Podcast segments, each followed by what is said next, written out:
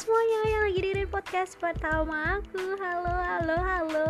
Ih, seneng banget akhirnya aku bisa berani diri buat bicara. Udah, udah, udah. Oke, lanjut, lanjut. Pernah dengar gak sih ada pepatah yang bilang tak kenal maka tak sayang? Nah, karena itu podcast pertama aku ini adalah sapa selamat datang buat yang lagi dengerin. Dan yang tentunya aku sangat berterima kasih karena mau mendengarkan dan memberikan waktu luangnya.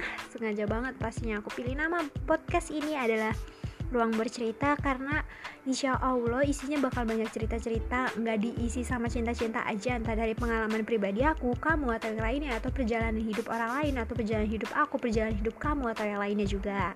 By the way, aku seneng banget dan welcome banget dengerin cerita orang tentang dirinya sendiri, pasangannya, ataupun kehidupannya.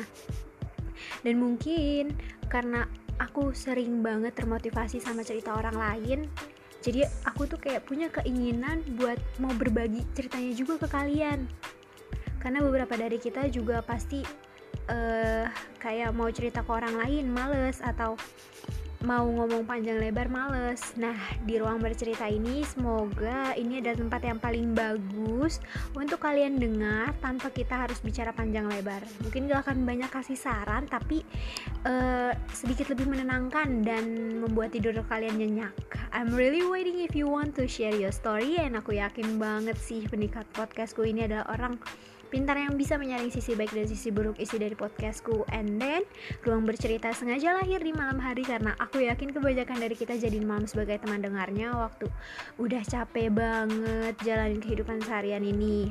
Semoga bisa jadi tempat kamu pulang ya ketika kamu sudah lelah berpetualang, tempat kamu mengadu ketika kamu sudah capek tergaduh.